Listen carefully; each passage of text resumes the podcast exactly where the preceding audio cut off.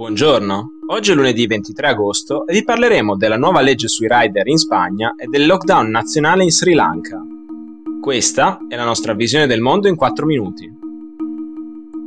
La scorsa settimana in Spagna è entrato in vigore il decreto legge del governo di Pedro Sánchez che regola il lavoro dei rider. Dal 12 agosto la cosiddetta Ley Rider obbliga le società di delivery a stipulare contratti di lavoro dipendente al posto di quelli di lavoro autonomo utilizzati fino ad ora, Inoltre, garantisce il diritto dei rider di conoscere il meccanismo degli algoritmi che regola le loro consegne. La Lei Rider è la prima normativa di questo tipo in Europa ed è la risposta dell'esecutivo a una sentenza dello scorso settembre della Corte Suprema spagnola. Durante il contenzioso tra la piattaforma Globo e un suo ex dipendente, i giudici avevano stabilito che il lavoratore era da considerare a tutti gli effetti un dipendente della società, dato che questa gli forniva i clienti ed era proprietaria del marchio per cui il rider lavorava e della tecnologia che lo rendeva possibile.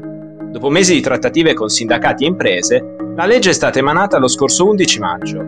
Alcune associazioni di rider hanno però criticato la normativa perché questa priverebbe i lavoratori di ogni tipo di flessibilità e autonomia.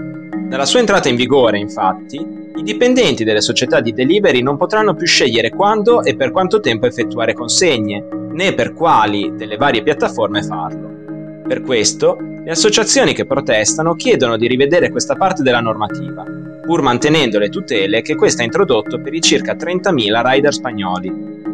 Un'altra preoccupazione molto diffusa è che le nuove regole rischiano di privare dell'impiego quasi 23.000 rider, cioè i tre quarti del totale. A confermare questo timore è già arrivato l'annuncio della volontà di Deliveroo di lasciare il mercato spagnolo. A fine luglio l'azienda ha fatto sapere che la nuova legge rischia di diventare troppo onerosa per un mercato che garantisce a Deliveroo appena il 2% dei suoi guadagni a livello globale.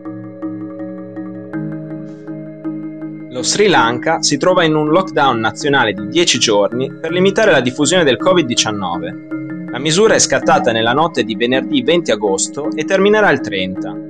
Il presidente Gotabaya Rajapaksa, che appena due settimane fa aveva dichiarato che il paese non si trova in una fase critica e qualsiasi forma di lockdown sarebbe stata l'ultima spiaggia, ha ceduto alle richieste della Task Force nazionale per la gestione della pandemia.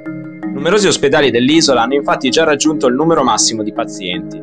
Durante il weekend, nelle città si sono fermate lunghe code davanti a supermercati, negozi di alimentari e pompe di benzina, nonostante le rassicurazioni del Ministero della Sanità che tutte le attività essenziali resteranno aperte. Sono caduti nel vuoto anche gli appelli del governo a non causare una penuria di beni di prima necessità a causa dell'accumulo compulsivo di scorte. Al momento, le stime ufficiali del governo dello Sri Lanka parlano di quasi 7.000 morti e oltre 370.000 contagiati dall'inizio della pandemia, osservatori indipendenti sostengono che le cifre reali possano corrispondere a più del doppio. Intanto, poco meno di 5 dei 21 milioni di abitanti del paese sono stati del tutto immunizzati con il vaccino, poco più del 22% del totale. Per oggi è tutto, dalla redazione di The Vision, a domani.